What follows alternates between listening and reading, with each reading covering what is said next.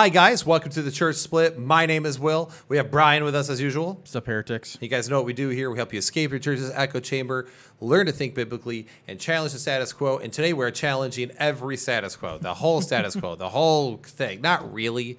People are going to make this a bigger deal than what they need to. They probably And- will. And honestly, I really don't want to deal with it, but I feel like we should because I've seen this around enough.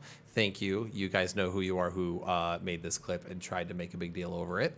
um, so here's the thing this will be a response to the gospel truth with Marlon Wilson. Uh, he and I were supposed to have a debate a while ago on total depravity. Um, he had to reschedule, and uh, now we're talking months out, and we'll see if it even happens. Um, but we were supposed to have a, a, a formal debate. Um, but with that being said, uh, I've never had anything like personally against Marlon. I haven't. I've never had any interaction before, uh, besides uh, friendly conversations via uh, Messenger. Um, it was very simple, straightforward. So I have nothing against him. So I was actually kind of surprised when this episode came out where he is responding to us on my statements on the Trinity in our episode regarding the RFP network Exodus. Yeah, and me, but mostly you. And well, well, yes, um, uh, co-host. Um, the uh, that's going to become relevant here in a minute. So uh, before we get started, go ahead and like, subscribe, all that good stuff. All right, first let me hit, set this up why we're doing this. So after we exited the RFP network, now many of you guys know that there was um, basically slander that went on before the R- we left the RFP. Then they were like, "Aha! Here's a statement of faith. You have to sign this." We're going to specifically word this because we know that Will and Brian, being the non-Calvinists that they are essentially, and we're going to make sure we were and Will being a Christus Victor atonement guy, we're going to make sure we word this in a way that they can't sign it. Uh, they deny that, but that's essentially that is what happened. Um, Otherwise, so odd that that statement of faith sprung up what like a week after our originally scheduled kick out, but then Yeah. it waited to be pulled on us. It's like mm, okay. Um, call me cynical, but uh, whatever. Uh, honestly, we've tried to just like leave RFP alone on this, um, despite you know some We of the really badgering. what? We really don't care. Yeah, like who, exactly. I was like, okay, so we left. We started our own network. Um, our numbers have never depended on being part of the RFP network. We just thought it was a cool team up. But once the network started shifting, um, and it's not even the theological views really. It's just like the attitude, the behavior, the um, a lot of that stuff, the way they treated people in RFP fam, and a lot of people who were probably in RFP fam probably don't even know about that. A lot of that stuff because it happened over DMs, and it's like, you know, I'm actually really glad we're like we're out. Like I'm really good with not being associated. Very happy about it now. Yes. So um, uh, at the time, I was more just annoyed with the fact that it was what a little. It felt a little like cloak and dagger. Like, can we just be upfront about this? Like, I'm okay with it. Just we don't need this whole. Ha! Actually, you let you chose to leave because you didn't sign the thing. Now we don't have to take responsibility. Like, we don't need that. Like, just say it. it it's cool. I wasn't gonna be dramatic. It was fine. Um, oddly enough, months later, it's not us still stirring it. What happened is that RFP chose to take um, my statements regarding the Trinity uh, uh, on Al Mohler's statement.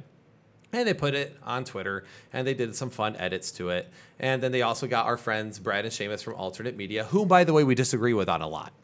I, people seem to be missing that. But almost like that's the point of our channel is to be able to disagree and still love each other and still think that we don't need to question everyone's Christianity just because we disagree. Yeah. Anyway, um, and then they put some of their clips in there, and then it got you know tweeted and retweeted because it was just like basically, hey, they did. Uh, I was told I attacked the Trinity, which I didn't. And I was told also that basically we are preaching a false gospel, which we're not. Um, and basically taking that statement and running with it and not quite understanding the nuance. So James White did a response, but I'm kind of over him after his tantrums uh, of us reviewing his horrible book.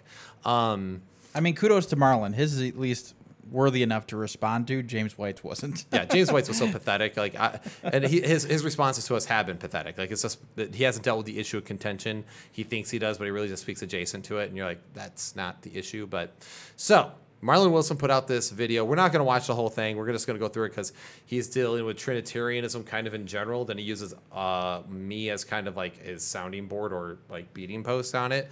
And keep in mind, he uses the clip that was clearly from the one that went around on Twitter that got James White to respond, that got other people to come uh, hate on us a little bit, which is fine. Uh, it's the internet. People can streak and have tantrums all you want. I don't funny. care.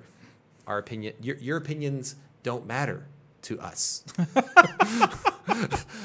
okay, I want to talk to y'all, but I really don't care if you approve or disapprove of my views. It's Kind of the whole point of this, be able to disagree with each other. So I don't know where you got the impression that we're seeking for your validation. However, I do think that we've, I, I, and I thought about like, do I need, should I do a clarification statement? And I haven't for months because I just didn't find it necessary. Yeah. But now it's like, okay, after like 14 like different people, um, this like the third response video, I'm like, you know what, Marlon, I, yours was concise enough to where I'm like, I can do a response to this. And um, so that's what we're going to do. We're going to respond to this, and I'm going to bring my argumentation as to why I don't think that one necessarily needs to affirm the Trinity to be saved. Um, not everyone agrees with me on that, but I hope after you hear us respond, you will understand why we at least hold our position and stop considering us uh, teaching false doctrine and being heretics or whatever stupid thing. Because we say, uh, "What's up, heretics?" ironically. We, I say it. Oh, I'm sorry. I'm sorry. Shut up, heretic. Um, all right. So, with that being said, um, there is a if, uh, and I mean this in the most blunt way I can mean this. Uh, you can tell somebody's level of study uh, on a rebuttal on whether or not they at least know freaking people's names. so, with that being said, let's get started. This video will be concerning um, a, a, YouTube ministry called Church Split. Um, and this YouTube ministry. The Church Split. it's like Captain Jack Sparrow. Without the, it doesn't make sense. Anyway, sorry. The Church Split is an event, it's a thing that takes place bothers me whenever I hear people, oh yeah, church split. I'm like the church split. It's it's right here in the name. Right, yeah, it's like right it's like a thing that's there, and it doesn't it doesn't make sense without the. So anyway, Marlon, you don't know that's a pet peeve. It's a pet peeve. I hear uh, my friends say church split, and I I badger them for it. So carry on. Is hosted by an individual by the name of Will Hess and he has a partner that's with him, but I do not know his partner's name. So um, if Church Split watches this, uh, please forgive me for not knowing your partner's name. Um, nonetheless, you are not forgiven because your thumbnail has a picture of Brian doing this as he talked about. It was on the episode where you talked about the life of the mother because of what you and Stacy went through. That had to be ripped straight from that page that tells you who Brian is. It I'm literally, Brian, Hi. it literally says his name. And you would know who Brian is as well if all you did was watch the first 15 seconds of any freaking episode we've ever done. Hi, guys. My name is Will. This is Brian. So up, heretics. It's like before we respond to anyone, we always watch like 16 of their videos so that way we at least know how they think and we're like oh maybe we shouldn't make that argument because they clarify it here. We just try to make sure we do enough research to be able to properly respond. I don't think anyone really has can sit there and claim they've done their research and their study like to rebut somebody if you don't even know the name of the other person. Apparently just not important brian yeah, I honestly didn't care, but it was really funny. it irritated me just because it's like that's straight from the page. Like I get it if you're just quickly, I guess, doing a response. Now, does the name mean, of course, someone's name doesn't necessarily mean that you don't know what you're talking about theologically. I understand that, right? You can know all the theology but not know their name. But I'm just saying, like, it just shows the level of interest to actually properly represent who we are and what we do by not even scrolling through the website to at least find who you are because it's right there. anyway, pet peeve. I wanted to make sure I get that out of the way. Marlon, you got to look into that sort of thing because it's just insulting. Where it's like Will Hess and the other guy who's not important. It's like, no, this is my, we're best friends, dude. Like, and again, website right there, picture. I don't, I don't know how to else to break that down. it just, it just seems like a big swing and a miss. All right, let's. Continue. Is that being too petty? I just find it hilarious. I'm like, well, I'm i mean, I don't want to. I don't want to sound like James White with the Greg Bahnsen Benson uh, uh, controversy, but at the same time, I'm like, it's right on the page. Like, at least say Brian. Everyone knows how to pronounce Brian. I was like, okay, cool. My name's not even in this. It's practically just a, a Will Hess response. So I expect his title on this uh, to change from responding to Will Hess and co-host to be responding to Will Hess and uh, Brian Bodie, in parentheses, the church split. so I demand it. nevertheless, I, dem- I am aware of Will Hess, and so uh, I came across this video um, in where I guess they're having some kind of theological difference with the podcast host or uh, some sort of podcast um, team, if you will. Uh, I guess Church Split was under the under under the headship or the leadership of a, podcasting organization, and so this podcast organization uh, put out a theological um, a theological statement in where they put several mandates down, like if you want to be a part of this this team, you have to adhere to these rules, if you will, or these theological theological uh, understandings. And so uh, I believe Church Split removed themselves from that podcast organization um, because of the theological differences. And so um, I don't know all the backstory. I'm not willing to get into the drama, but I was listening to it and I heard some really interesting things, some really concerning things uh, that I need think need to be addressed uh, in some fashion. And so Okay, you don't want to get into our drama, but you gave a poor synopsis. We were never under their headship. It was always a partnership. And we were demanded to do this because they wanted us to leave. They wanted us to make they wanted to force us to remove ourselves and that way they didn't have to say that they kicked us. See, so if you actually watch that episode, you said you're watching the video. If you're literally in that video. in that video, we show the evidence of all this. Like, again, it just shows like even the very episode you pulled this from, you actually didn't watch, you didn't look at it. And this is what I I talk about Christian YouTubers. Come on, guys, we got to be better. Like, if we're gonna rebut one another, I'm cool with that. By the way, I'm actually really I have.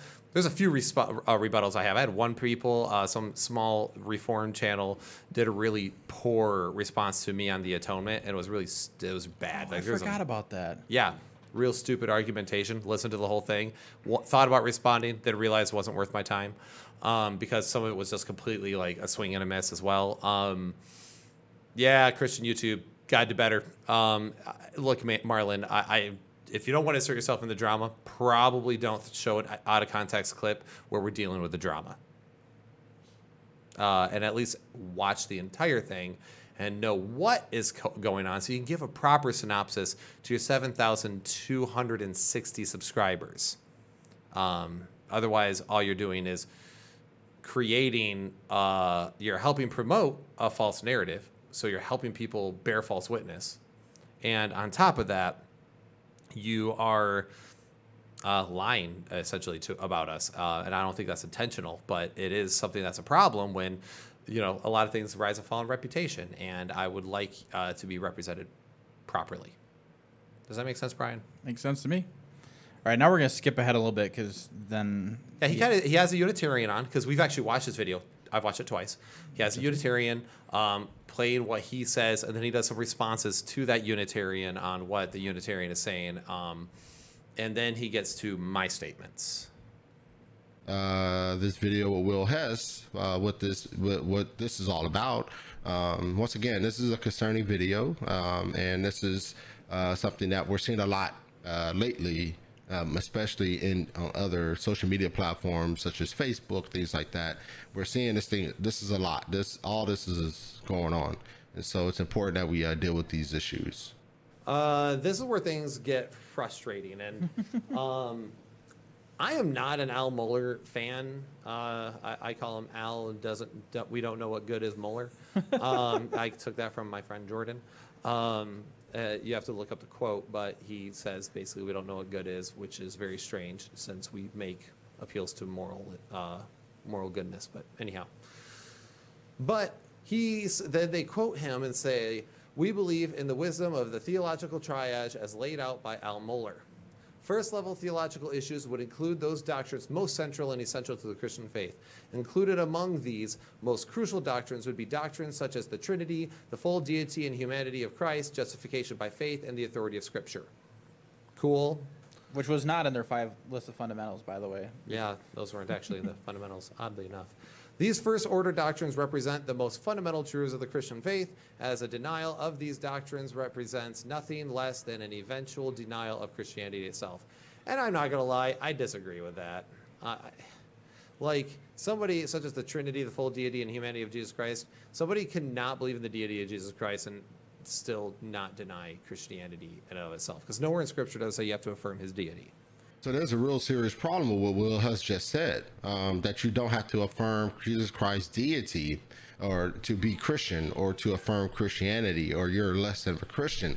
Now the problem is, is that we see in Scripture here that uh, in John chapter eight, verse 24 says, "I tell you that you will die." You would die in your sins for unless you believe that I am he you would die in your sins. So what is this I am he? What is this Christ referring to here? Christ is certainly referring to himself being deity. Um, this I am is taken from the ego eimi uh, referring to um, uh, the the Old Testament references of Yahweh um, and so, uh, if Jesus Christ is proclaiming himself to be God, and he says that um, that if you don't believe that I am, if you don't believe that I am Yahweh, you will die in your sin. Then the implications of this is clear. The implications of this is that anyone who doesn't uh, uh, affirm Jesus Christ's full deity and Jesus Christ's full humanity is outside of the Christian faith. So before I get into the rest of the argumentation, where I left a comment on the video explaining some of the various issues, um, I wanted to make sure I just pointed out first our big issue of that statement of Al Mohler because it seems to have gone over everyone's head because they seem to have missed a very important wording of it. And if you're making a statement that everyone needs to sign as a representative of all our beliefs, I want us to be extremely careful on how we're wording things, right? If I'm signing a document, I'm not going to sign something that's got some flippant things in it, okay? So, the doctrine, uh, the statement of faith says this First level theological issues would include those doctrines most central and essential to the Christian faith. I agree. Included among those crucial doctrines would be doctrines such as the Trinity, the full deity and humanity of Jesus Christ, justification by faith, and the authority of Scripture. I disagree because I think what you should first have on here is the idea of the authority of Scripture and the physical death, burial, and resurrection of Jesus Christ. That's a first order doctrine.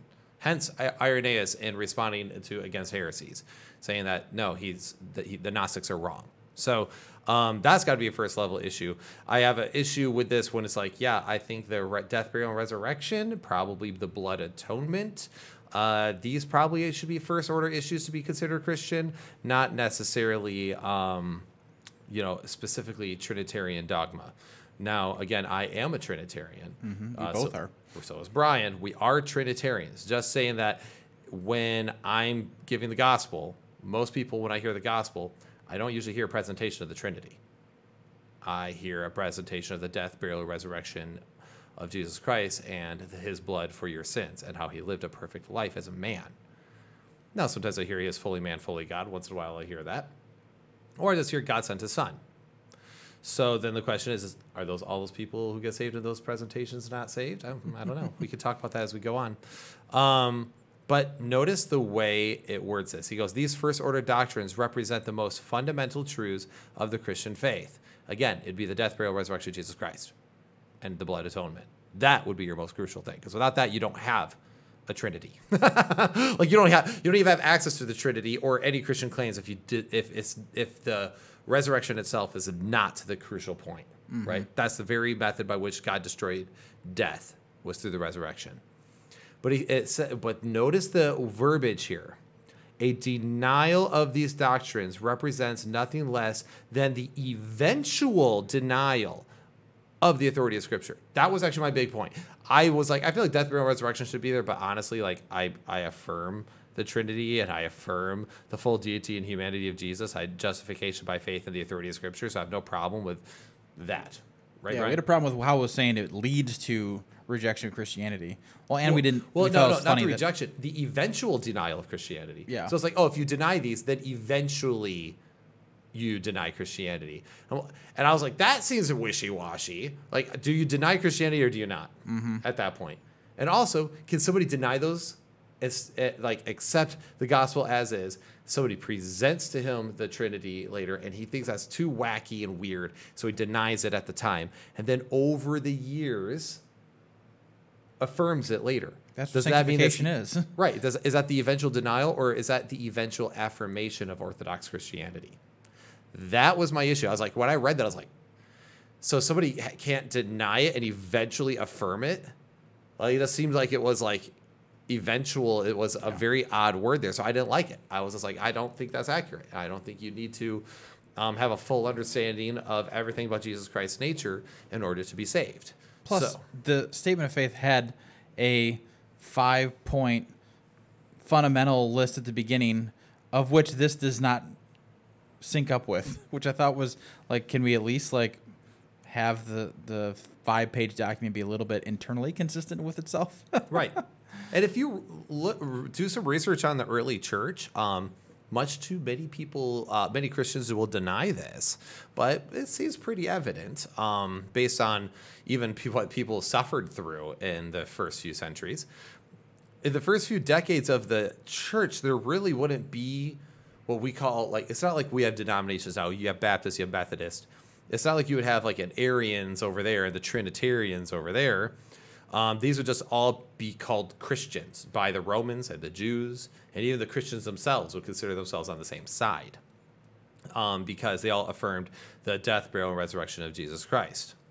Um, in fact, their understanding of the me- machination or specific nature of everything and how that occurred would have only been an issue for those such as the Gnostics or the Docetists, uh, which is what we see the most responding to, right? The idea that Jesus wasn't fully man. yeah, they had a problem with the body, the flesh. Right. Jesus. Because again, how could something sinful or something of the flesh be perfect? And a lot of things like that issue. So they must have spiritualized it.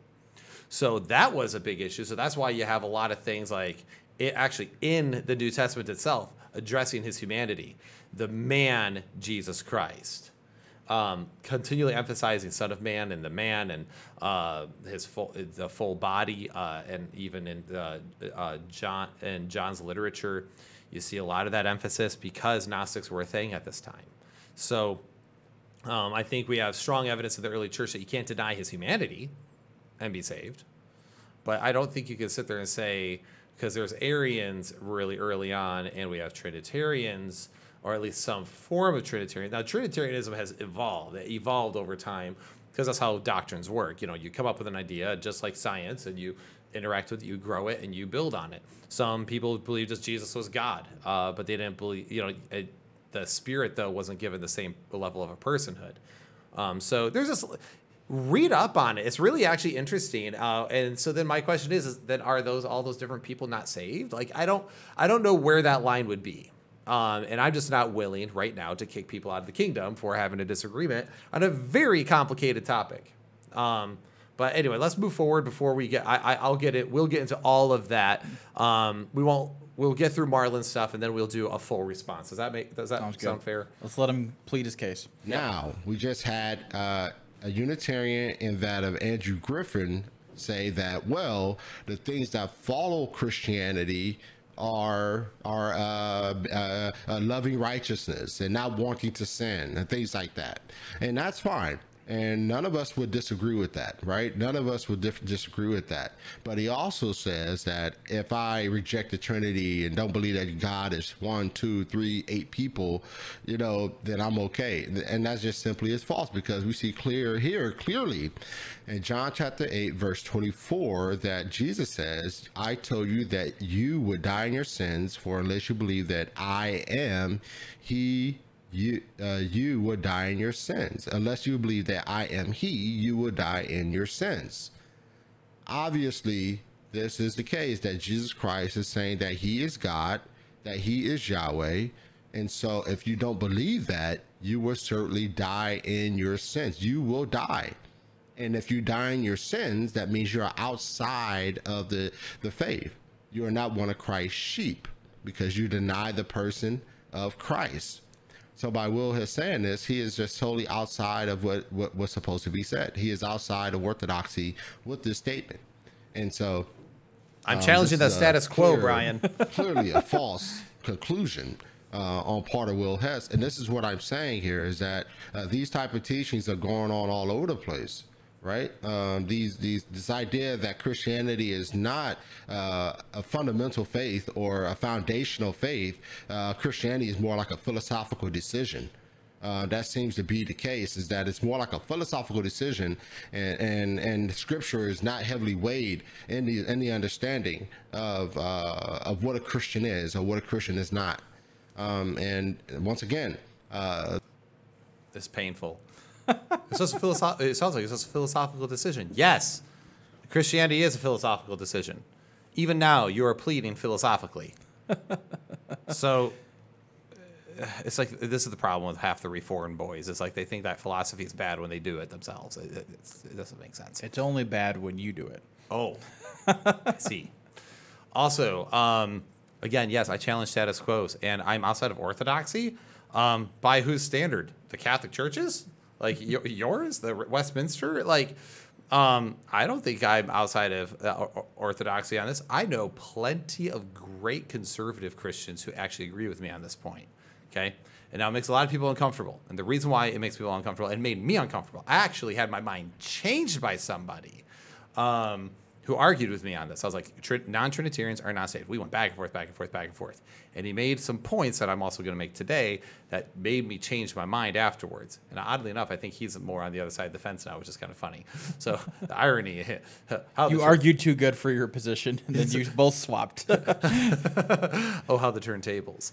Um, but the reason why I, I can understand why it makes a lot of people uncomfortable. I, I, I had I even saw Christians be like, you know, I couldn't understand why exactly I disagree with you. I just know it made me uncomfortable. I'll tell you why it made you uncomfortable. One, you've been taught your entire life anything otherwise is pure heresy and not Christian. Okay. Um, the other thing is, is that it's because if you truly believe Jesus is God in the flesh, to it is very difficult to hear somebody not believe that because it, God is, of course, the greatest of all goods. So to deny his deity would make you be extremely uncomfortable because you are to you you're going you're denying God in the flesh. Um, but I think, and I, I, see the place it's coming from, but I think it's a little misplaced. And I will explain as we go forward why I think that is. Um, but don't, don't get me wrong, I'm sympathetic to it. I understand why. Does that make sense? It does. And I just want to make a point fr- from his perspective as a Calvinist, which I used to be. Um, Calvinists believe that God regenerates saved Christians prior to their faith. He regenerates them, makes them alive, gives them saving faith irresistibly, and they believe. Calvinists also believe, almost all of them, maybe there's some that don't, that there are Christians that have false views of doctrine and are still saved. They would at least admit that there are saved Christians with incorrect views. And if you believe that regeneration happens solely because of God's choice and not anything of what they believe or how they believe it or what knowledge they have, then you have to accept as a Calvinist that there is a category of non Trinitarian elect. Right. So um, let's keep track of. Let's see what else he says. Uh, this is typical behavior uh, when you when you deal with these these individuals or these groups or anything that that simply do not uh, understand or do not care to have a foundational understanding of what Christianity is. okay, time out. We need to address that part. Excuse me, Marlon. I don't understand what Christianity is. No, you don't have a desire to. I have a four-part tr- uh, series defending the Trinity on my channel. I bet you didn't know that though, because you don't watch any of our stuff apparently enough to know Brian's freaking name. That that was, I think, that was an unintentional character attack that I don't. I think he just accidentally said. It didn't make any sense based on what else he was yeah, talking it's like about. uh, no, I have a pretty solid understanding and a pretty big desire to under, to have deeper understanding. Perhaps actually, if you studied this very topic out yourself a little bit more and got out of the Ch- Calvinist echo chamber, you might actually understand where other people are coming from when they go, "Ooh, I don't know if I can make Trinity a the Trinity a standard for salvation." Um, now, granted, even my own uh, seminary president disagrees with me. By the way, when I uh, he, he commented uh, when I uh, asked about this. Um, so I know I disagreed with, but I also know many that agree. So, um, but yeah, I just that was a character attack. That was a little bit of a low blow, which is why I'm being a little snarky now. Um, I have a hard time not being snarky when people just are like, "Oh no, yeah, this is why these these people, man, who just don't study, they don't care to, and don't care to know what Christianity is really about." If you really think that Christianity is only about the doctrine of the Trinity, bro, I, I'm sorry you have that shallow of an understanding of Christianity. And that's not a progressive Christian, by the way. Like, oh man, get on my social justice tirade. I'm just saying, like, it's more than that. Like, uh, again, a, death, burial, and resurrection being a big one. Um, and again, Trinitarian. I believe God is triune. Uh, that Jesus Christ is fully God and fully man. Um, but I just don't think that this is a good representation. That's interesting that he says that just because of your view of other Christians. right, like my view of other people being saved or not. Like, and that was my thing. I'm like, are they less Christian? Are they not saved? Because that's what I'm saying colloquially. Like when I say, are they less Christian? I'm saying, are they less saved? Because that's what a Christian is, is someone who is saved, right? So, um, which is a very Western language to use, but. Um, like like are they less saved or, or less christian than me uh, no i don't think someone is less saved because they have a different intellectual understanding of the very complex nature of our God. I'm not willing to do that. You can go ahead, that's fine, but I'm just not going to, and I'm not going to be bullied into it either. In fact, I'll probably just double down because that's what I do. you? Yeah, I'm just gonna laugh. This is hilarious. and so it's been this way for who knows for a very long time, biblically speaking. Going back to the uh, the the original apostles, uh, this has been a belief, foundational belief, uh, that God is triune, and if you deny that, then you're going to die in your sin. Simple as that. So that takes our Unitarians completely out of the picture of being. Where is that in the Bible? Where's that in the written in the written apostles that you have to acknowledge God as triune to be saved? Besides, you're out of context, John chapter eight. Don't worry, we'll get to it. That's nowhere in there. in fact, uh, I will get. I was going to get this later, but even when Peter was asked, "Who do you say that I am?" He said, "You are the Christ, Son of the living God." He didn't say, "You are the Son of God. Equal the second person of the Trinity. Second person of the Trinity, equal in both humanity and deity and in glory um, and nature. Like he didn't say anything like that. It would have been helpful if he did. Yeah, that would have actually clarified a lot of the debate uh, around this topic amongst uh, various Christian groups. So, um, yeah, uh, saying that the, that the early apostles were triune. Um, I think actually there is a large group of them who were still confused on the deity of Jesus and the nature of Jesus, which is why I think we see that debated in the early church. Do you want to address John 8? Because I think he's going to switch to Ephesians here in a minute. Oh, John chapter 8. Uh, I could read the entire passage, I'm sure. All right, so John chapter 8. Um, he, it, you know, when you hear that, unless you believe that I am or I am he, um, you will not be saved. Essentially, uh, when you hear that, uh, just out of context, you go, "Wow, there it is, it's open, uh, open shut case." However, I'm going to read John chapter eight, starting from verse 12, and I think you'll understand a little bit more of what Jesus is saying when he says, "I am He." Again, Jesus spoke to them, saying, "I am the light of the world. Whoever follows me will not walk will not walk in darkness, but will have the light of life." So the Pharisees said to him. You are blessing, you are bearing witness about yourself. Your testimony is not true. Jesus answered, Even if I do bear witness about myself, my testimony is true, for I know where I came from and where I'm going. But you do not know where I, uh, where I come from or where I am going. You judge according to the flesh, I judge n- no one. Yet even if I do judge, my judgment is true, for it is not I alone who judge, but I and the Father who sent me. Now notice this if you're not a Trinitarian or you're questioning the Trinity, you're going to notice like, oh, but the Father who sent me. So you're going to be taking this more like Jesus is not God in the flesh. Okay. Uh, again, I think there's answers to this, but I just letting you know if we're doing a plain reading of John chapter eight, right? Okay.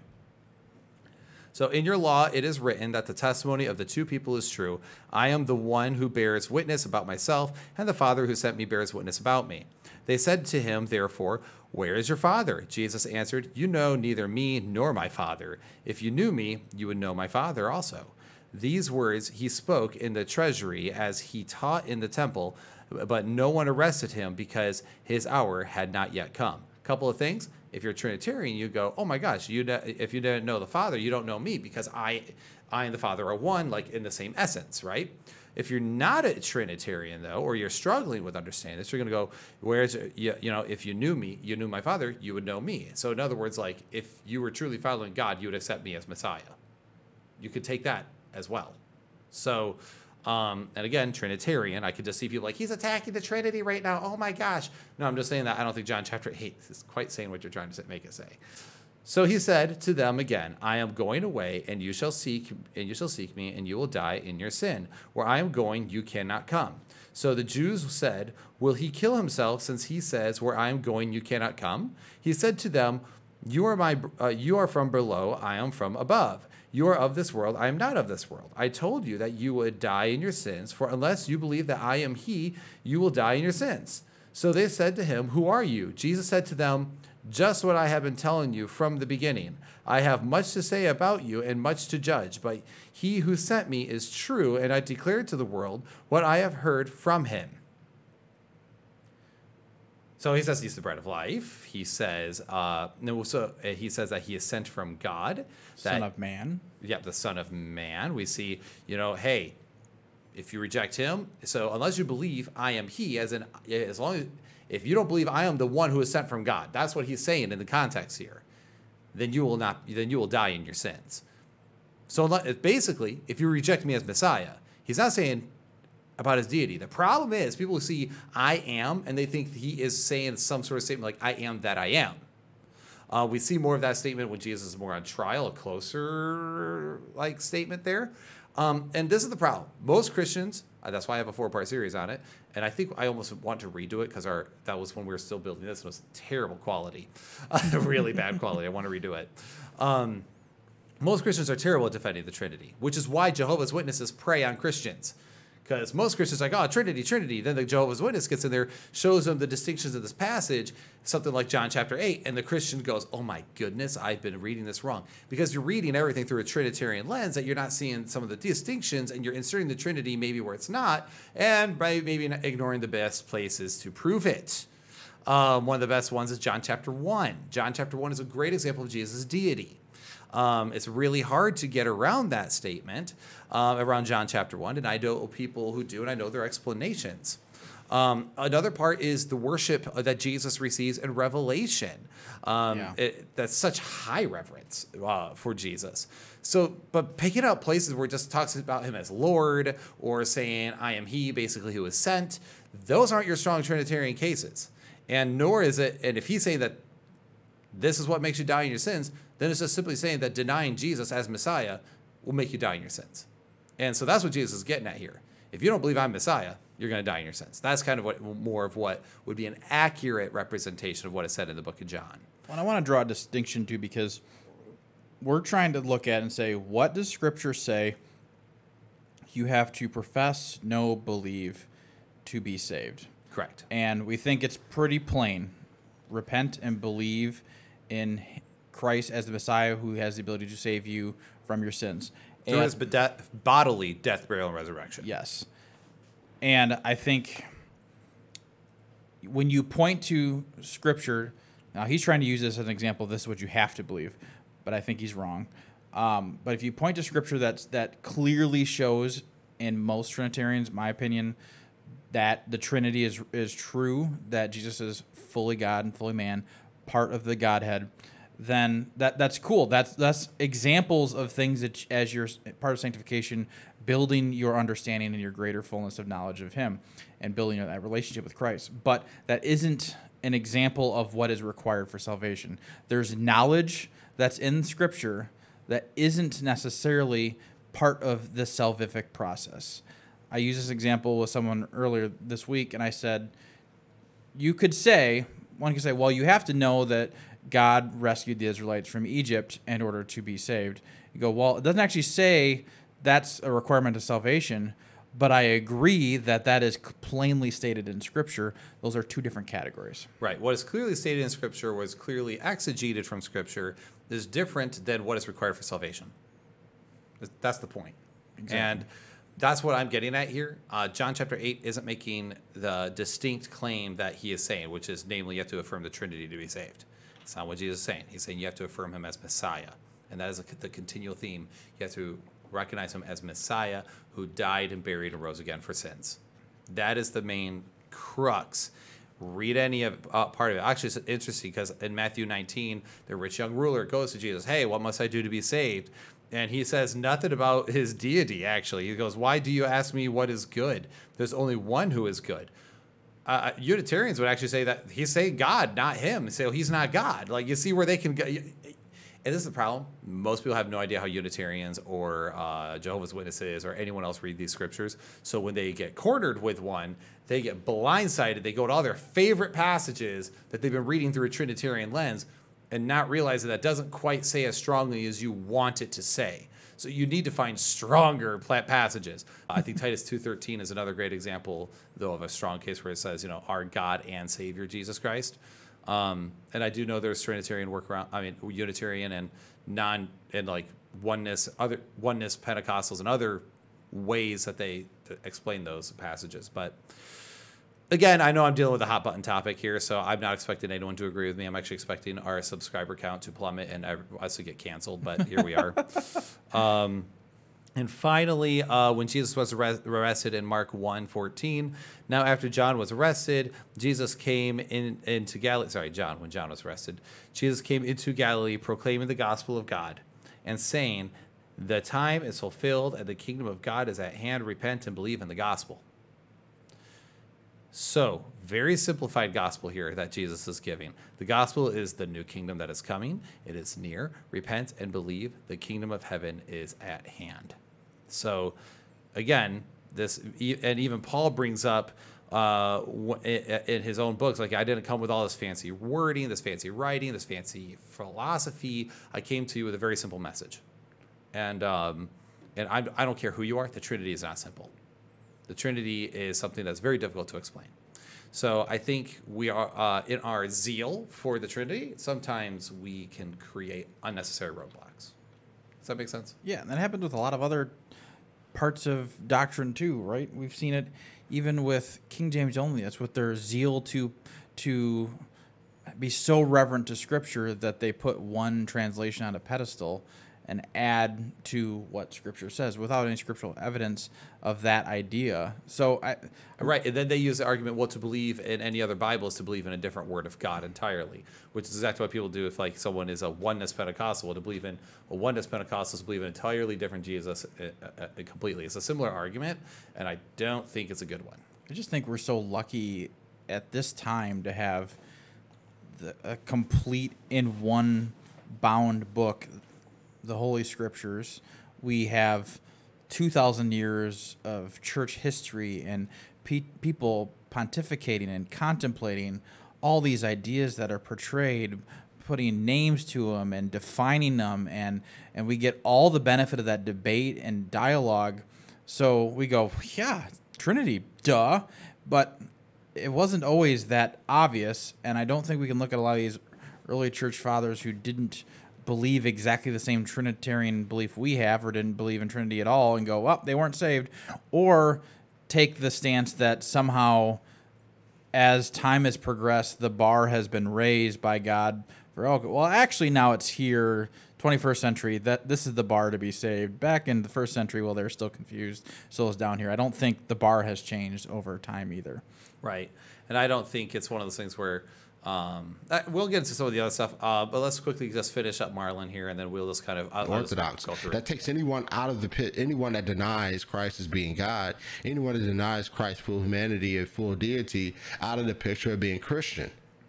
Okay, so it's not just this idea where Andrew Griffin said that uh, love righteousness, hate sin. You're a Christian. No, that simply isn't the case, right? We all follow that. We all understand that, but there are other things that come along with that. And so we should take those things into consideration as well. Okay. Now, does it make it clear that he is? I think so. Yeah. Oh yeah. But does it mean that someone's less Christian for it? Um, because they are because actually, if you listen to Unitarians, they actually have various reasons for what they believe, mm-hmm. and they have ways to deal with those those other proof texts, which we've demonstrated. And again, you know, some of you when you were six or seven years old, and you're like, "Yep, I I'm saved now," and and did they believe that Jesus was fully God and fully man? I don't know if they would be able to articulate that. Right. They well, And it, and it doesn't matter if they would be able to fully articulate it. We understand once again, this is foundational stuff here. This is not stuff that's new. This is foundational stuff that we It doesn't matter if they could articulate it. it Doesn't matter if they could articulate it. it Just matters if they believe it. I would say that those are one the same, except unless you have some inability to really communicate. I think you should be able to articulate what you believe And this if is you why believe it. This is why I say the position is not is actually when you start analyzing it, it sounds good because you're like, ooh, Orthodox Christianity, yeah, and you're all gung ho. You know, you're like, hey, you know, let's put on our Templar gear and go to war. um, but when you actually start analyzing, you're like, I don't know if that holds up. Also, he says like a denial. I just want to quickly make sure I address this. A lot of people are going, well, I think there's a difference between somebody misunderstanding the Trinity and denying the Trinity. But the problem is with that is that a lot of people deny the Trinity because they misunderstand the Trinity. So it's a nonsensical argument as well. There's a difference between misunderstanding and denial. No, there's not. Most people deny things because they misunderstand things, right? And some people deny things because they have good reasons to deny things. But they're not really that different. to try to make that distinction does not help. Um, I know many Christians who I actually know Christians who became Unitarian because um, and Brad and Seamus, and I'm talking about you. So I know you're gonna probably watch this. Um, I know a Christian who became a Unitarian, and it's just he had a really poor understanding of the Trinity, so he became Unitarian later, and he basically always believed modalism. Uh, which we'll talk about more as we go forward. But my point is here is that people deny things that people deny that which they misunderstand, and that uh, they deny things that they do understand. I don't think you can sit there and make that distinction that easily. I, I he didn't make that distinction. I just want, I saw that that was a thing people brought up to us, and I wanted to make sure I addressed it. we understand how the Trinity works in our salvation, right? And so, just to be able to not fully articulate what the Trinity is, or how we get to the Trinity, or how we explain the Trinity, should I say, uh, doesn't mean that the Trinity is obsolete, and the Trinity doesn't mean anything because I can't articulate it as a nine-year-old or eight-year-old or No one's saying it's obsolete. Who's saying it's obsolete? I'm just saying it's not necessary for salvation. It's obsolete to you because you don't care. It's just so aggravating because it's like it, this is and every single person that's responded to us has responded in this way, um, and I hate to say it. Not not all. There's been some that have been gracious. There That's have true. That's There true. been. I apologize. You're right. You're right. Sorry.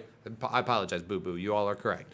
um, but a lot of people have responded to us, and this is what, and I hate to put credence to what uh, a friend of mine said, uh, which was that oftentimes Trinitarians argue like leftists. Ooh, that hurts. Yeah. Because they just shame you, they just kick you out, they don't address your arguments, and then they they set up fake straw men the entire time, not actually address the point of contention. And it's funny because I was like, really? I don't know, because maybe because maybe I've taken for granted that I've had this more robust understanding of it, because you and I were put to the test really quickly in my ministry with each other. Yep. Right when I was at door and you came there, and then suddenly you threw a Jehovah's Witness at me. Thanks. um, That was fun though. it was fun, uh, but like. We so I- studied hours in Jehovah's Witnesses for that. hours, man.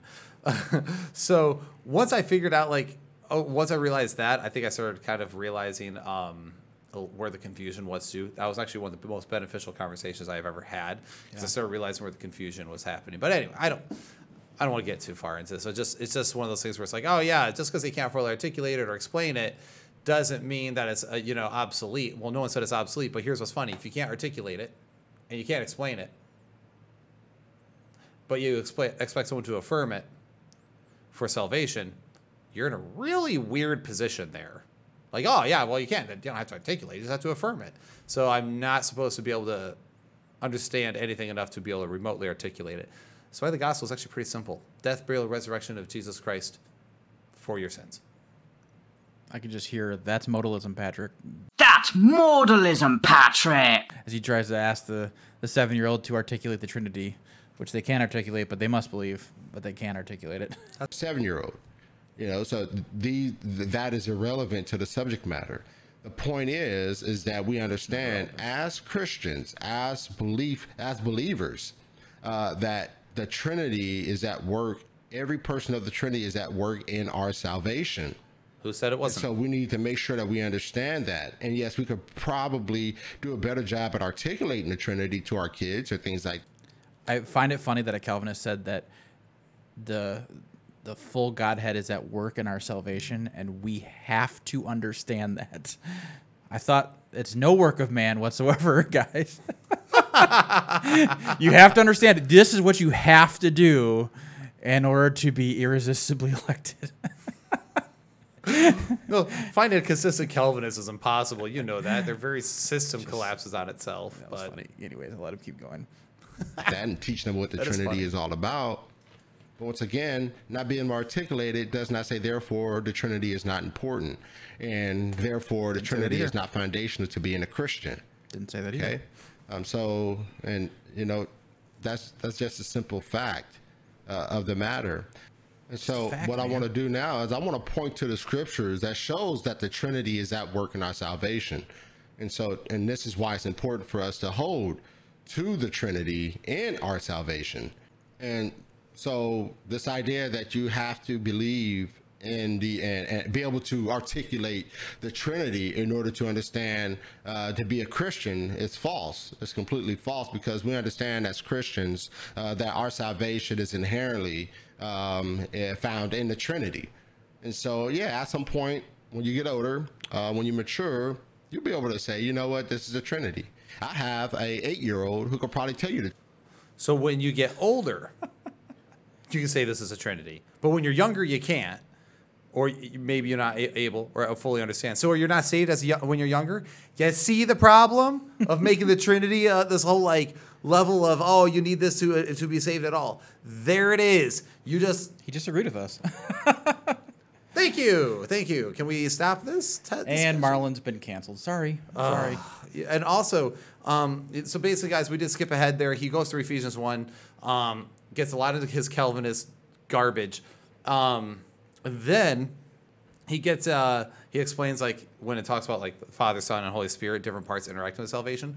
No one says that the Father, Son, Holy Spirit has nothing to do with salvation.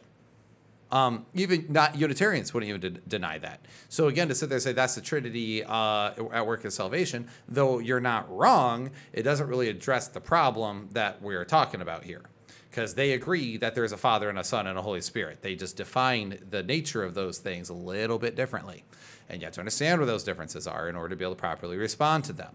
Then the other issue here um, is the fact that do I need to understand how the Trinity saves me in order to accept the fact that they have saved me? I didn't. When I started my life to Christ at 17 years old, I didn't understand how all that worked. I just took it as the faith of a child and grew in my learning and understanding as time went on. I think we really understand what faith of a child is. It's it's just it's this this eager, willing acceptance of truth, of Christ. This understanding of their sinful state, their slavery to sin, and this ability to be saved from it through the Messiah. And it's so beautiful. And it you don't have to. You can say, "Oh yeah, well God, the Messiah was able to do that because the Messiah is God." and no man could do that. I agree. But when we get into all the details, the mechanics of it, that's not that's not faith like a child. Childs don't go, well, let me let me read uh, the peer-reviewed article on that first before I accept that as truth. That's not how a child thinks. They kind of hold these paradoxes and contradictions in their mind in tension or even don't even think about it. They just go, yeah, that makes sense. I believe and they're saved. And I think that's that's awesome. And I think when we we add all these strings, we're thinking like adults. We're like, okay, but adults, we want to see all this stuff, right? And this gets us all confused sometimes. We see atheists going, oh, but what about this? And I didn't have this question answered by my pastor 10 years ago, so now I can't be a Christian anymore. Like, we see that as adults, and it's it's problematic. And that's why Christ says to have faith like a child. the Trinity, to be quite honest with you. Um, and she may not go into death and, and into uh, great depth of death of the the understanding of the Trinity, uh, but nonetheless, she can explain it and she can tell you what the Trinity is. But we see here in Ephesians chapter one, verses one through thirteen, how the working of the triune relationship is is it works in our salvation and how we come to faith. So there's a biblical understanding of the Trinity in our salvation. And so this individual, once again, I forget his name, um, is wrong. He's completely wrong. And once again, this idea, this idea that oh, because you can't explain the Trinity, therefore it's not a big deal. Uh, so it seems that he's implying here um, implying creates false world, false believers, uh, false converts. And so a Unitarian listening to Will Hess So Brian, did you say it was no big deal? No. Weird. Have we spent hours arguing with our Unitarian friends on this topic? yes. So it's a big deal. And Jehovah's Witnesses. Funny. Now, uh, remember, uh, your, his daughter might not be able to fully articulate it and tell you all the ins and outs of what it is, but she could tell you what the Trinity is and explain it to you. Did y'all? ca- Did you hear that? Did you hear that part? Where I think like- his daughter might be able to explain this better than he is. Yeah, it's like that's both sides. That's out of both sides of your mouth, bro. Like you can't have it both ways. And this is why I eventually, over time, I was like, you know what? I don't actually think it's necessary for salvation, especially when I started looking at the salvation passages and what they were really kind of getting at. I was like, oof. Ooh, I think I was adding to the gospel more than anything. Yikes. And I'm not a progressive Christian either, not just trying to open the kingdom to anyone.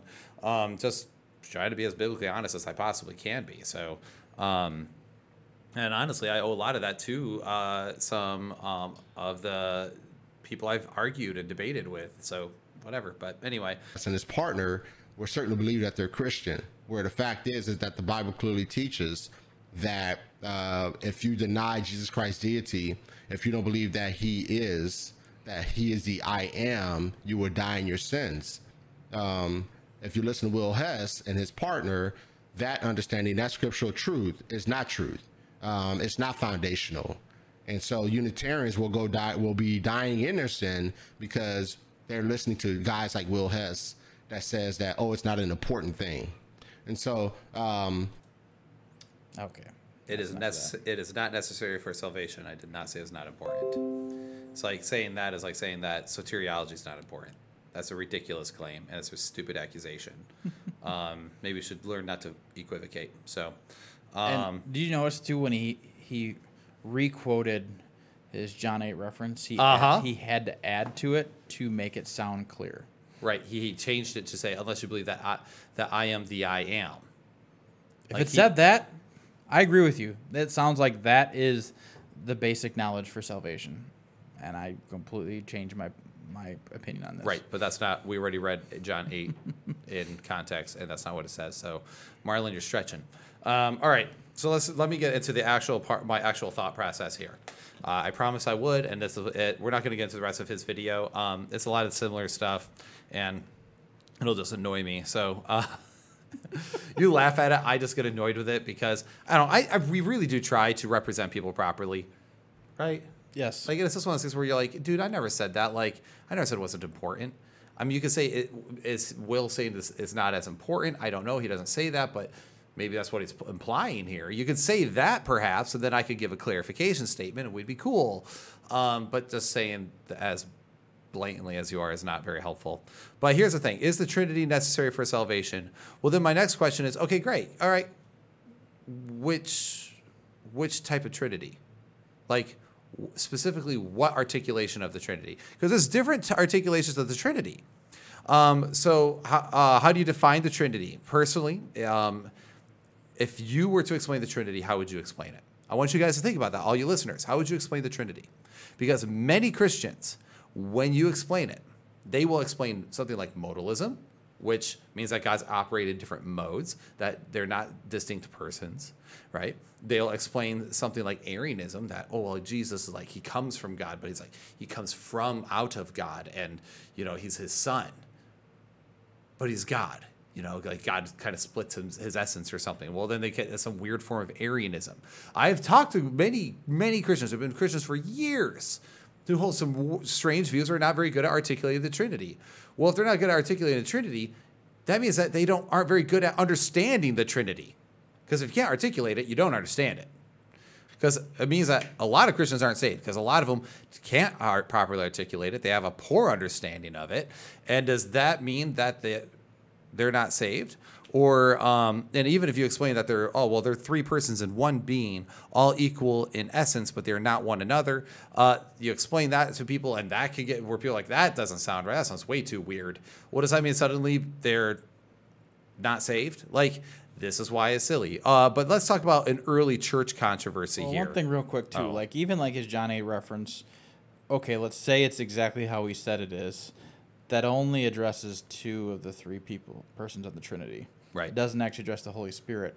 So there's different church heresies over the years that have had different opinions on the Holy Spirit too. So is it is it just that Jesus is is God divine?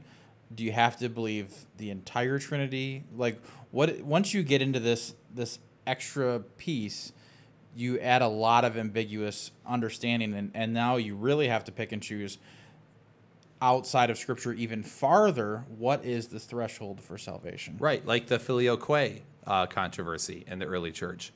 Um, filioque uh, is Latin for from the Son.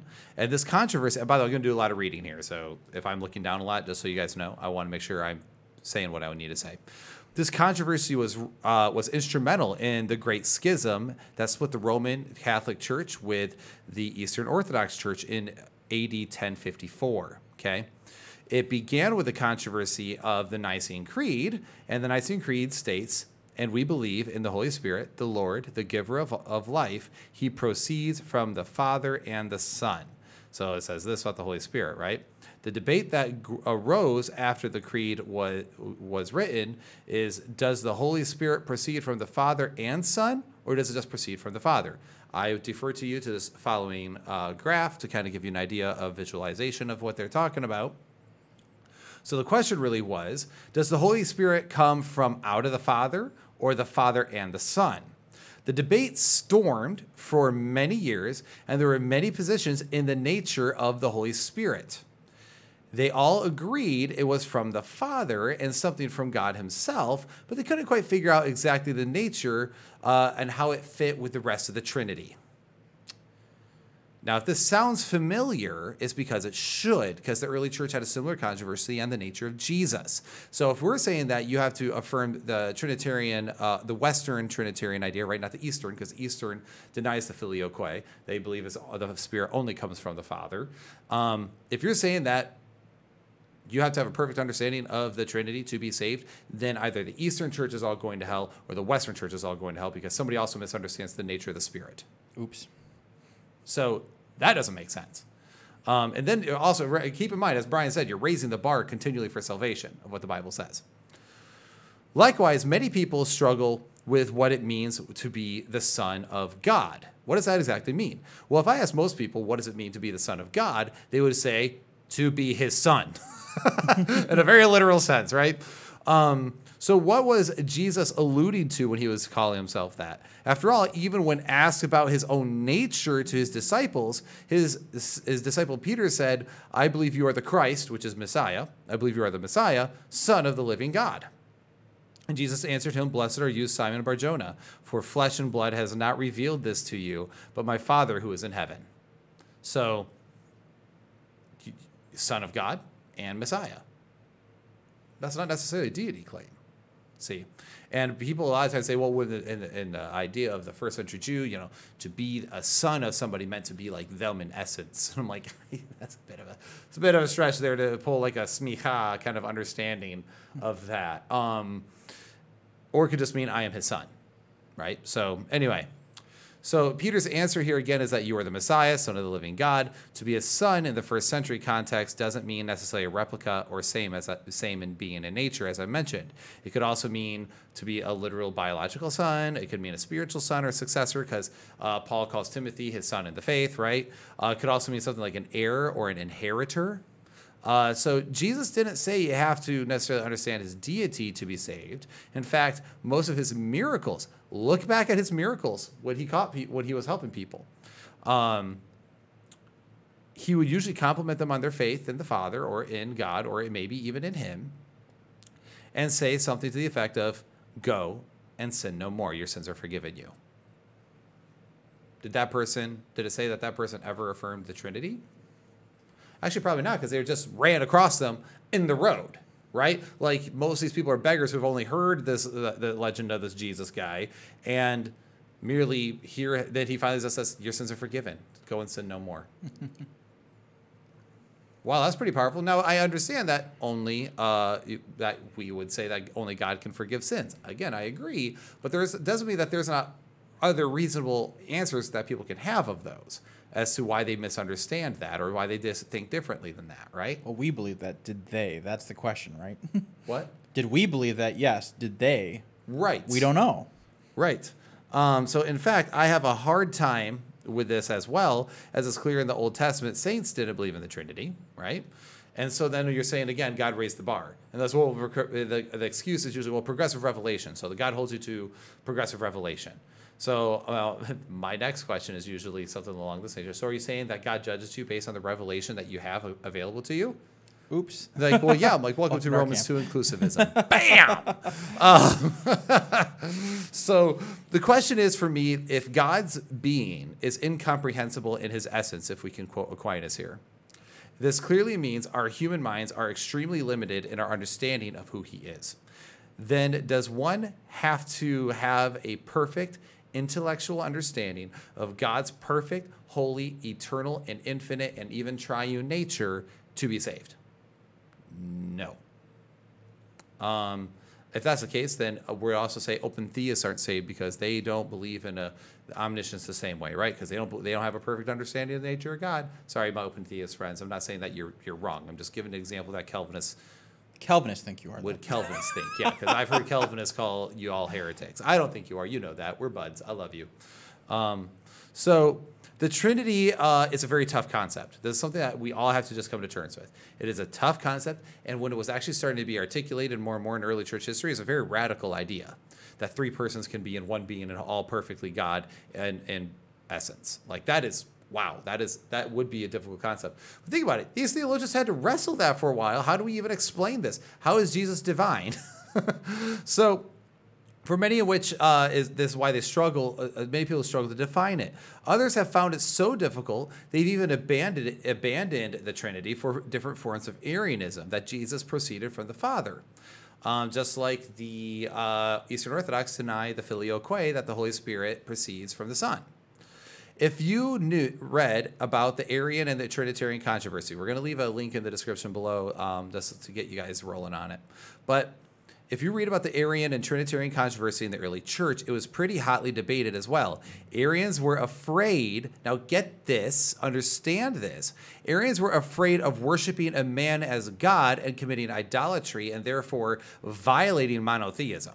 Okay, so we're all like, oh, Arians are evil. Well, hold on. That they're- they they have their reasons. They're like, okay, I don't want to worship Jesus as God. Even if Jesus is God and I'm just worshiping the Father, um, that seems at least safer than worshiping someone who is not God, right? So their whole idea is like, hey, I might not fully understand your nature, but if at least I can pray to the Father, I know I'm being prayed. I know, I know at least I'm not committing idolatry. Um, I'm just maybe not acknowledging you as that, but that's because this nature is confusing. So I'm just worshiping God. So their whole thing was they didn't they didn't want to violate monotheism, and they thought to worship another person um, or being as God would be to violate monotheism and commit idolatry. which sounds like a lot of Protestantism, where they go, "I'm so worried about committing this sin or this this malfeasance of doctrine that I'm going to put my fence here so that I don't accidentally sin." Right. That's essentially what same idea that they're trying to do, just with Jesus' nature. Right.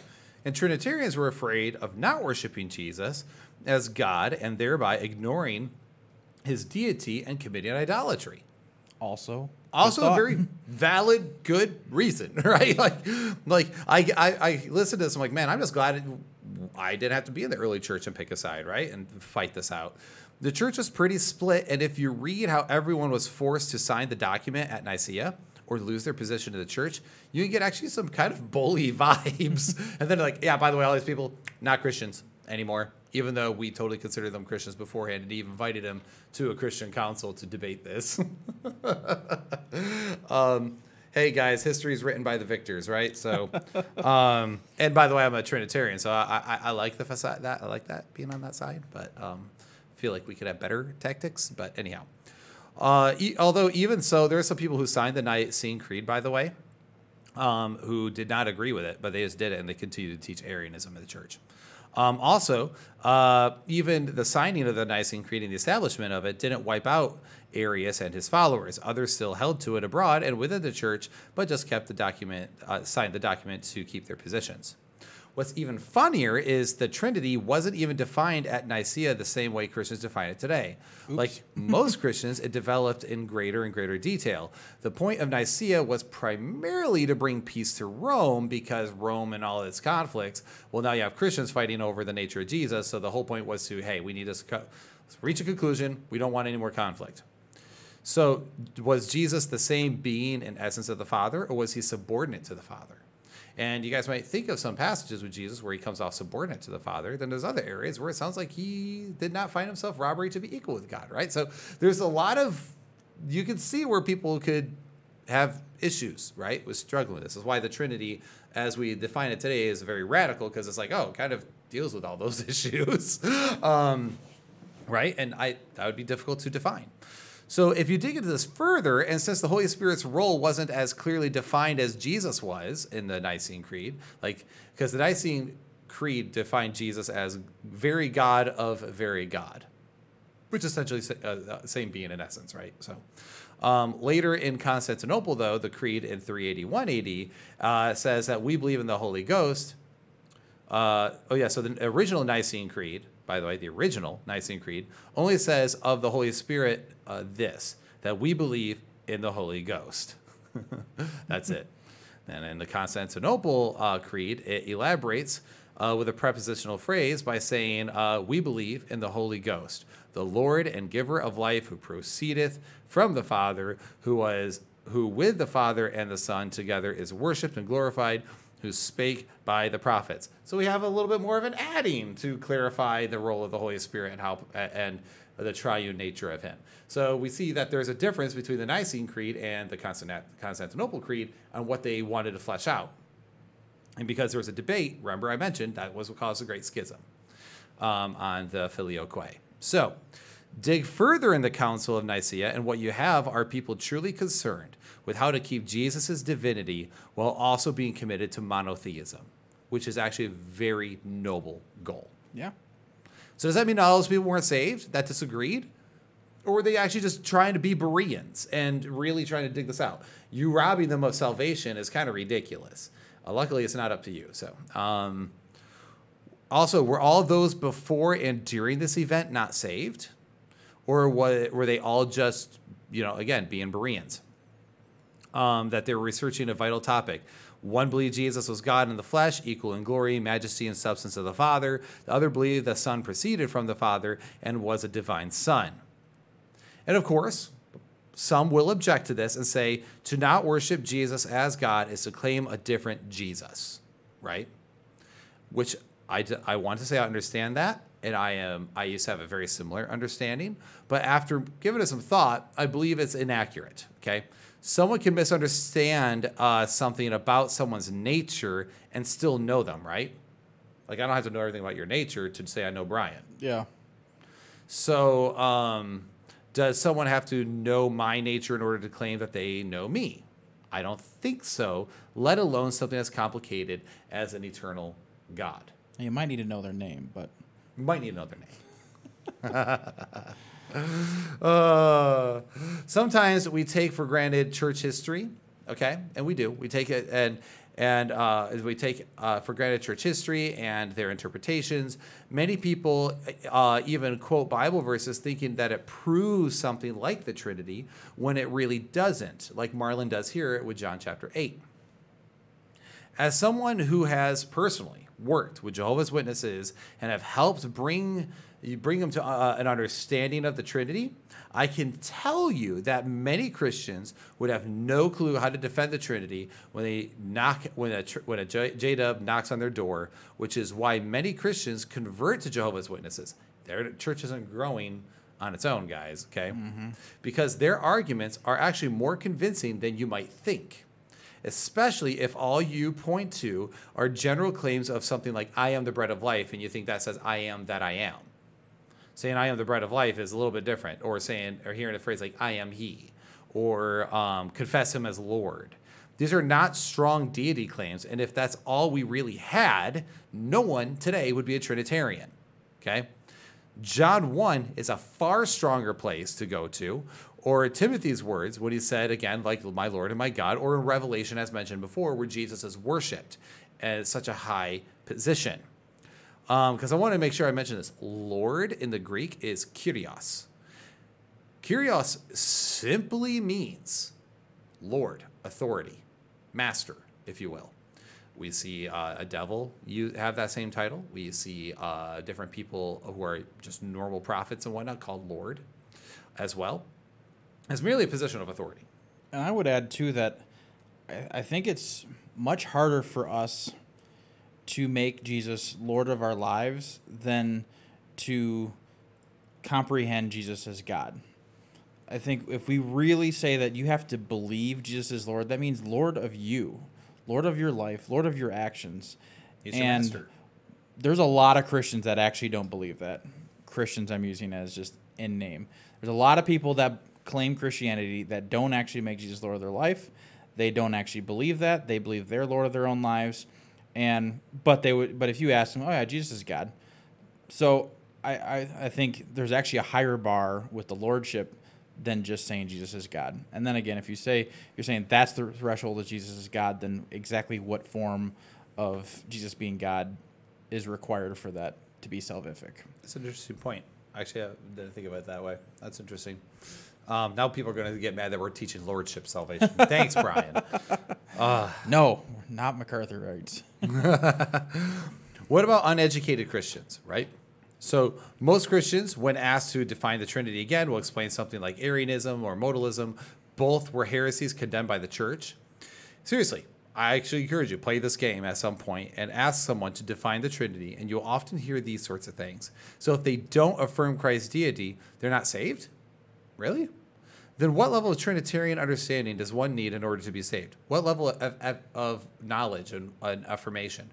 Like halfway there, um, just the word Trinity, like if they believe in the Trinity, like as in the general concept, but they have no idea anything about it, do they just have to believe Jesus is God, or did they have to believe the filioque as well? Like, Or what about I think it's a flesh that out there. Apollinarianism believed that Jesus had a human flesh, but it went 100% divine mind. Is that is that good enough? Does that get you into the club? What, what, yeah, what level of hi- his own nature of, of the hypostatic union do you need to affirm or deny to be saved? Uh, like, because one can also believe Jesus is God. Uh, here's the other catch: other people can believe that Jesus is God, but not a Trinity. Uh, I'm looking at you, oneness Pentecostals. So now, now it gets even more confusing, right? Because they believe that he's God, they don't believe in a triune God. So Are they not saved?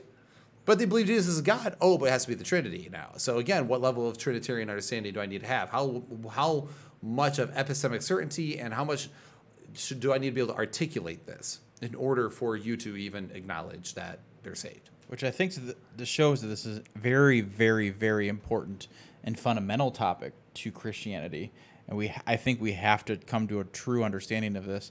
Um, but I don't think we have to come to a true understanding of it at the point of salvation. I think there's it just doesn't seem like Scripture has that threshold spelled out. And I think as someone is a Christian, generally speaking, generally, they're going to study and they're going to mature in their understanding of God. So we might see that change, right? But maybe out, right off the bat, they don't have that. In fact, our friend who was J, J Dub, we've mentioned this before. When you introduced me to him, he had left the Jehovah's Witness Church mm-hmm. because he thought that they were legalistic. He thought that they were teaching a works based salvation. And he started seeing more and more in Scripture that it wasn't about what you did, it was about your faith, and your faith impacts your faithfulness.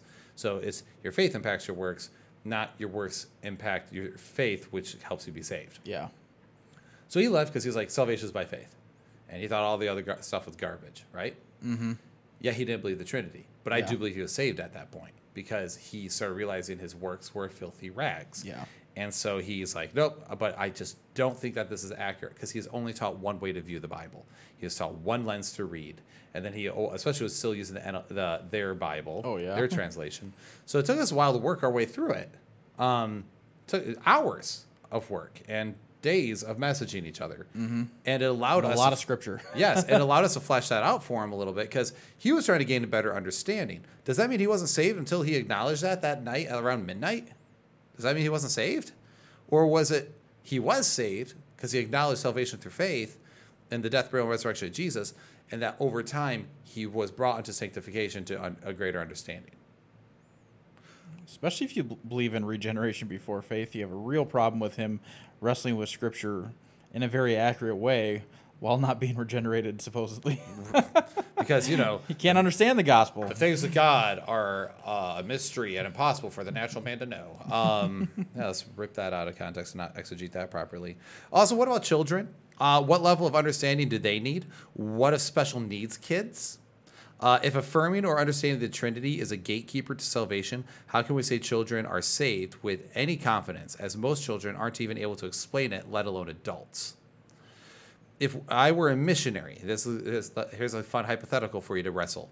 If I were a missionary, smuggled Bibles into a hostile island country, and I came back 10 years later and found that they had all converted to Christianity due to the Bibles I smuggled in, but they didn't believe in the Trinity, they are are they now not Christian? Because they just read it and they understood the word uh, the the phrase "son of God" as something literal that he was actually God's son, which is why Mary got pregnant, and that they believed uh, Kyrios simply meant he was their Lord and Master, not necessarily their God. Does that mean they're not saved? Um, and is they might even believe that um, he is as Lord. Um, the way he's a master is just he's the ultimate high priest who is Lord over all, but God the Father is the King of all. Are they less Christian? And when I say less Christian, again, I mean less saved, because that's all it takes to be a Christian is to be saved, right? First. So then comes the other objection I hear, and I want to make sure I represent this. There's a difference. Oh, I do have that in here. That there's a difference between misunderstanding and outright denying. I understand and I am sympathetic to this view because outright to outright deny almost seems offensive for us Christians, right? Um, however, it creates more problems as it would seem that they're saved beforehand. So, like, let me get this straight. So they're saved beforehand, right? Um, they but they misunderstand, so they're saved. And then when you show them the Trinity and they, oh, okay, I get it now, I accept that. Now they're saved. They're still saved. But if afterwards they go, no, I don't think that's accurate, suddenly they're not saved. So they went from being saved to not saved, or they oh, it wasn't a true conversion because we just like the no true Scotsman fallacy. You see where this gets dicey? And if you do believe you can lose your salvation, you think, okay, well, they're they've rejected this understanding of Jesus that they should, and that's they're blaspheming against Jesus. But actually, Jesus says that blasphemy against the Son will be forgiven. Right. Straight up. Blaspheming the Son will be forgiven, but blaspheming the Holy Spirit will not. Um, I find that to be a very interesting passage, right? I mean, it just kind of goes like, so you can blaspheme him, right? I'm not saying you should by any means, but There you go, it- sending Unitarians to hell again. Will, yeah, just I- like he it's said. what I do. um, however, it creates more problems. I think it would seem I, I, again. So, the, again, um, it is a difficult doctrine, and so are they no longer saved? Were they not saved in the first place? And where in the heck is that requirement in Scripture? After all, the Trinity is a deduction of scriptural data. It is not an, an explicit statement. In fact, we use that regularly, right? Like, well, show me that in the Bible. And We go, okay, well, show me Trinity in the Bible. Like it's like a, a Christian cl- clapback, right? Um, just because it's not specifically stated in Scripture doesn't mean it can't be deduced from Scripture. So somebody might make just make improper deductions. Does that mean that they're not saved? We're talking about deductions here. We're not talking about plain statements, okay? And Jesus even purposely spoke in parables and riddles and was purposely a little bit, he, did that on purpose. He even says he does it on purpose. um, so for people to misunderstand that, should be a surprise. Um, all right, Romans uh, 10, 9 through, uh, uh, 9 through 10 says, This is what is required for salvation. Because if you confess with your mouth that Jesus is Lord, remember, Master, not necessarily God, that Jesus is Master, and believe in your heart that God raised him from the dead, you will be saved. For the heart, with the heart one, uh, one believes and is justified, and with the mouth one confesses and is saved. Ephesians 4, 4 through 6.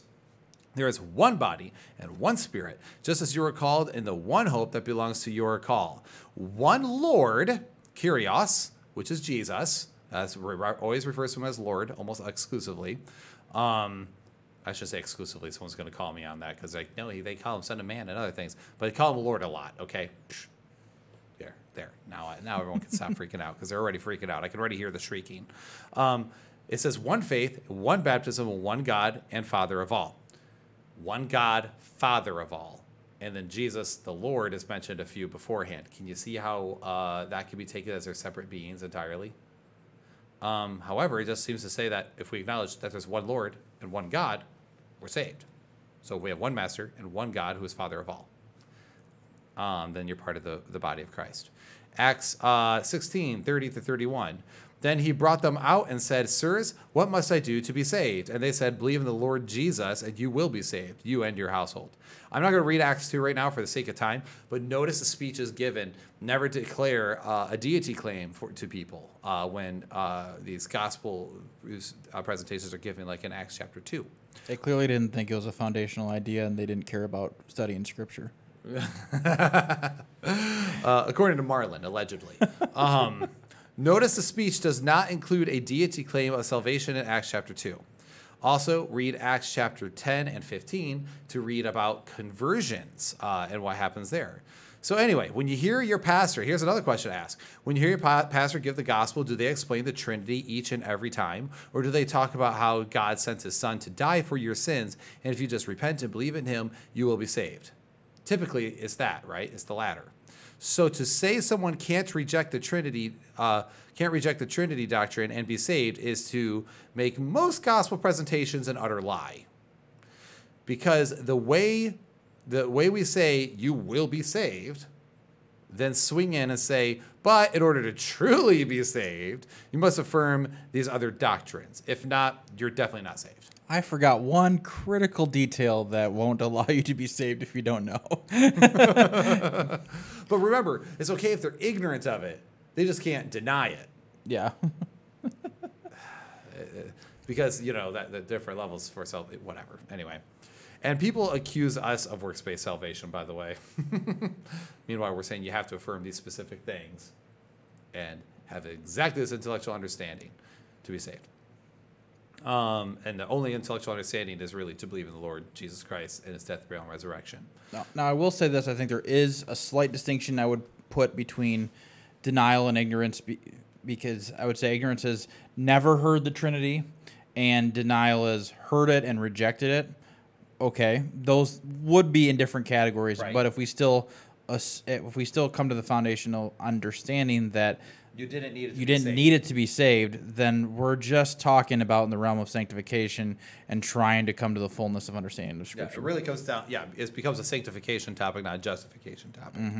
If we can use that uh, Protestant distinction there, I believe God can over. And here's the- I sincerely believe that God can overlook people's intellectual misunderstandings, shortcomings, or inabilities in order to save those who have a childlike faith in the death, burial, or resurrection for sins. Not everyone agrees with me on this, okay? And that's fine.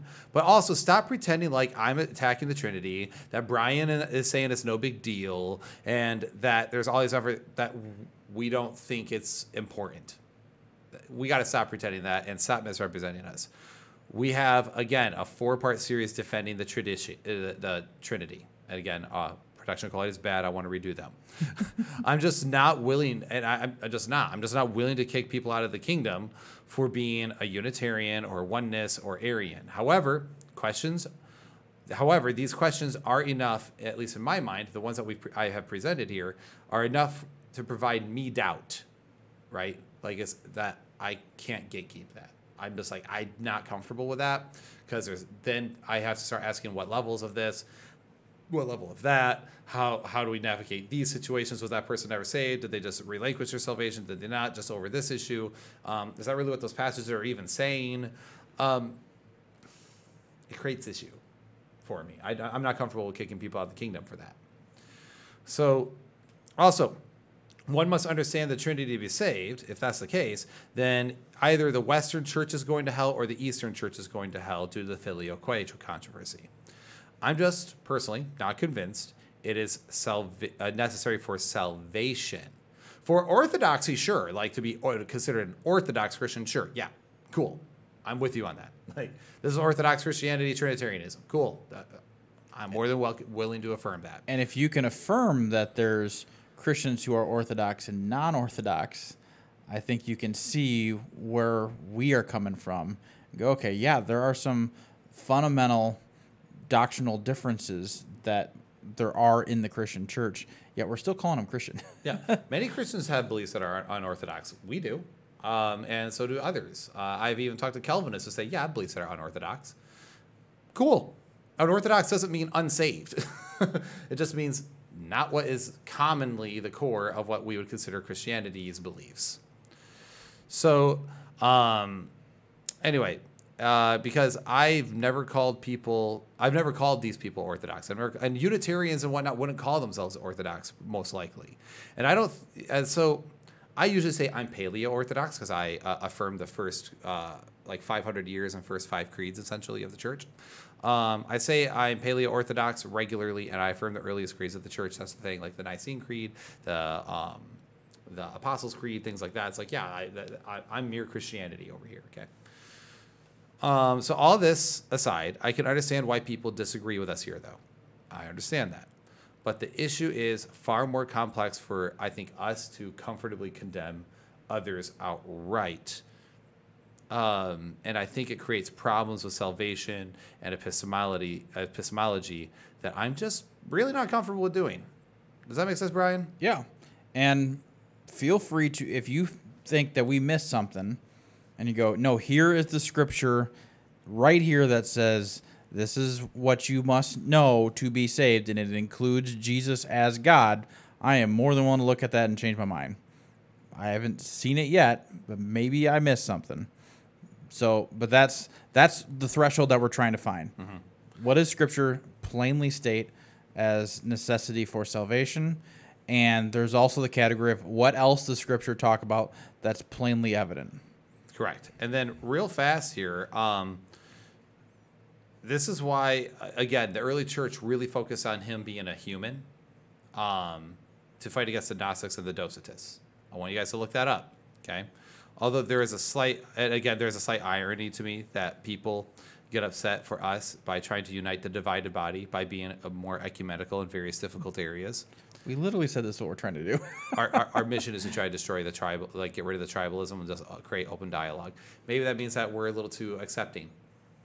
I think maybe you guys are a little too narrow. So, um, and I think while we have progressivism and postmodernism and all this other garbage that is directly challenging uh, what God says sin is, um, these these things that question the very uh, nature of reality while we're sitting there saying all these people aren't saved and we're kicking people out of the kingdom left and right, um, really we should be united with our conservative Christian brothers and sisters, even if we disagree, against the tirade that is Satan. Now, real quick, I do think you and I, because what happens with this is what about Mormons and J Dubs, right? That's going to come up. So, well, if that's the case, then Mormons and J Dubs are saved because they believe in the death, burial, resurrection of Jesus Christ. However, first off, Mormons have their own book and everything that redefines the other book. It is very different. Um, Mormons, they literally redefine everything. So the, the they redefine everything from God the Father to the Son, and they redefine it so much that it is not anything close to the biblical definitions. It is totally removed from those. So they don't just disagree on how one defines his nature or what level of divinity he has, but they literally teach that they were both men and God, and he himself ascended to godhood. It's essentially paganism without people getting their own planets, and then you become your own god and ascend, and that you get to have all these women that you get to populate with children. It's very fleshly. It is essentially paganism with biblical titles. It is heresy and is entirely a false religion. It is not the same category as a debate that took place in the early church amongst faithful followers.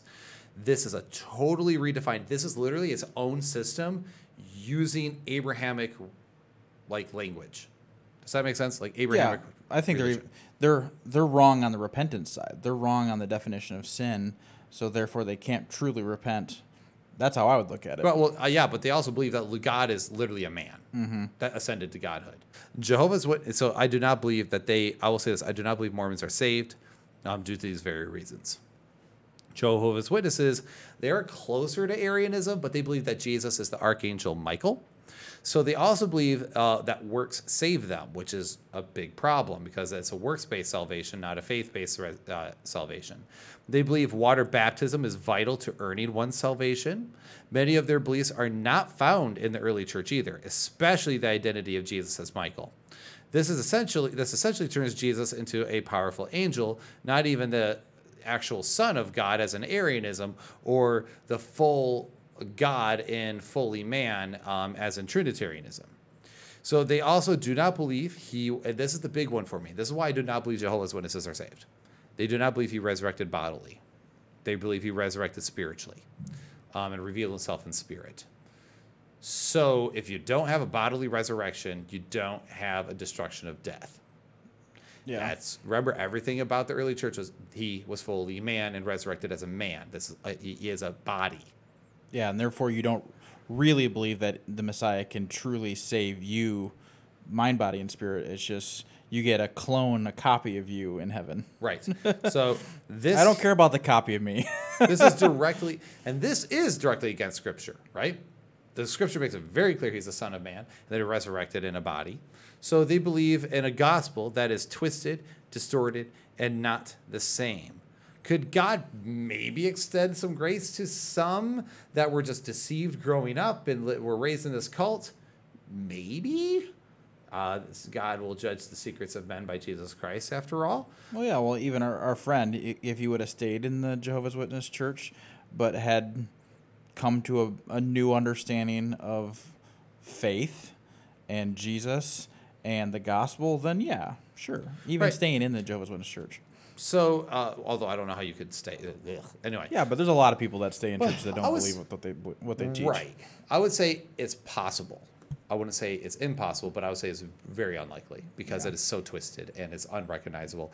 And to believe, and I will say this, to believe that Jesus did not rise bodily, I think does disqualify someone from salvation because that is literally a requirement that is continually poured out. Right? Yeah. Am I crazy on that one? No. Okay. So So I think that's again- at least what we're talking about is in scripture saying that. That's as part of the, the the requirements for salvation, not just another truth that's that's part of the New Testament. Exactly. So, um, point is with all this is um, to sit there and say that, like, for me to believe that oneness Pentecostals uh, can be saved Christians or Unitarians can be saved Christians, um, it's not saying it's no big deal, but it's also not saying um, that Jehovah's Witnesses and Mormons suddenly are saved because they have a completely redefined everything. Also, even the Unitarian he plays, go to the video or the original video and check it out if you want. Even the video of the Unitarian, I know Unitarians who disagree with him. Like, I don't think he'll, picked like the best of the best in the Unitarian world. Um, so, my look, and again, uh, as we close up shop here, you don't have to agree with me, but you can stop pretending like I don't have good reasons, that you don't have good reasons, Yeah. and that we haven't thought about this, Or that we deny the Trinity. or that we deny the Trinity, or we, that we don't think it's a big deal. We do think it's a big deal. It's, but the wording of the statement, and Al Mohler's statement of the basically is that the, it'll become the eventual denial. I thought eventual was not correct. yeah. Um, and I thought that they should have clarified with Orthodox Christianity instead. And also, I don't believe that the understanding the Trinity or even affirming the Trinity is necessary for salvation because I don't think that's what Scripture says.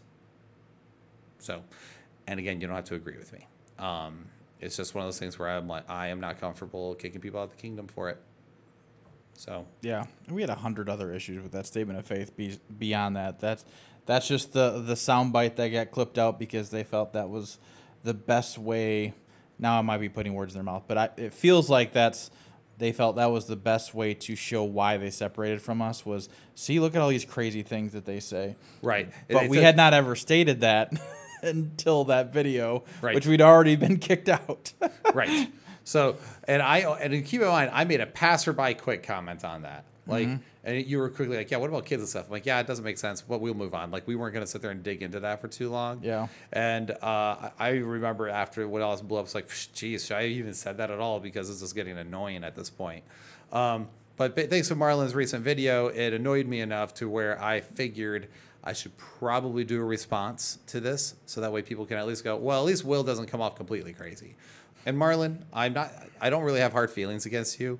Um, I spoke very bluntly here, but it's just because the accusations are tired, the talking points are tiring, and uh, it's not a fair representation of what I actually believe or what I actually think. And very few people have actually had the decency to ask me, because mo- but the people who have said the way I worded it did not sound like I was saying what I'm being I've been accused of saying. Um, so people thought they let me clarify, and then when I clarify, people go, "I get what you're saying here." I'm like, "Thank you." Um, it's just that we Christians take the Trinity so seriously, and we love the Trinity as we should. but it just doesn't mean that it is necessarily required 100% for salvation. Um, and if you say that it's an exception sometimes, but not all the time, um, I just don't find that a very good answer. I don't find it a good answer that to say that someone's truly saved that they're going to naturally affirm it. Um, th- there's also the issue of Trinitarians who were Trinitarians for 30, 40 years and then later on uh, became Unitarian because they just thought that was a better representation of the scriptural data. I also know Christians who later on became more Arians uh, because they're like, I think it's a better description of the biblical data. Um, doesn't mean I agree, but doesn't mean that they are suddenly did they suddenly lose their salvation, or were they just never saved to begin with? Did they fail the perseverance of the saints? Uh, Yeah, and every single every single person, if you believe that is supposed to be saved, was elect before the beginning of time, then there's you said you were trying to protect the church, and I forget exactly the statement you said about Unitarians and listening to Will, but if you believe that election is totally God and it has nothing to do with how men act or what they believe, they're, they're just given faith, then it doesn't actually matter what we say. It doesn't. For the the total number of elect people will not change, plus or prac- minus. In all practicality, it has no bearing on reality. We're not Calvinists, but I'm just saying from that perspective, there actually shouldn't be a concern from you. Besides, I understand there's if you think you're trying to re- rebut false teachers like Scripture says to do, but why does Scripture say to do that? Unless someone can change their mind. Yeah, Anyway, um, that was fun. I digress. I hope this was helpful to help at least clarify some people because some people I think were, were confused that follow our channel regularly that were confused by our statements too. Other people do know, and other people are like, I totally get what he's saying there. Um, so this is going to serve as our general response to those accusations. So when we see it, we'll post this video, call it a day. Sorry, Marlon, you're getting dragged along with us, but you did the video. um, and I thought honestly that we were like fine, and then you did this video. Now I'm like, what the heck, bro? Like, I haven't done a rebuttal against you. Now I have to. Like, um, so anyhow, if you guys haven't already, like and subscribe to the Church Display. Go get uh, if you want, go subscribe to the Gospel Truth w- with Marlon Wilson. He primarily hosts debates, so you can see debates there. Um, as we are still trying to get Black Sheep Theology's debate platform rolling too. So, anyway, uh, any thought? Any more comments, Brian? Nope. Uh, thanks for watching, and uh, we look forward to the comment section after Yeah, this. this is going to be a dumpster fire. So, y'all take care. God bless you, filthy heretics.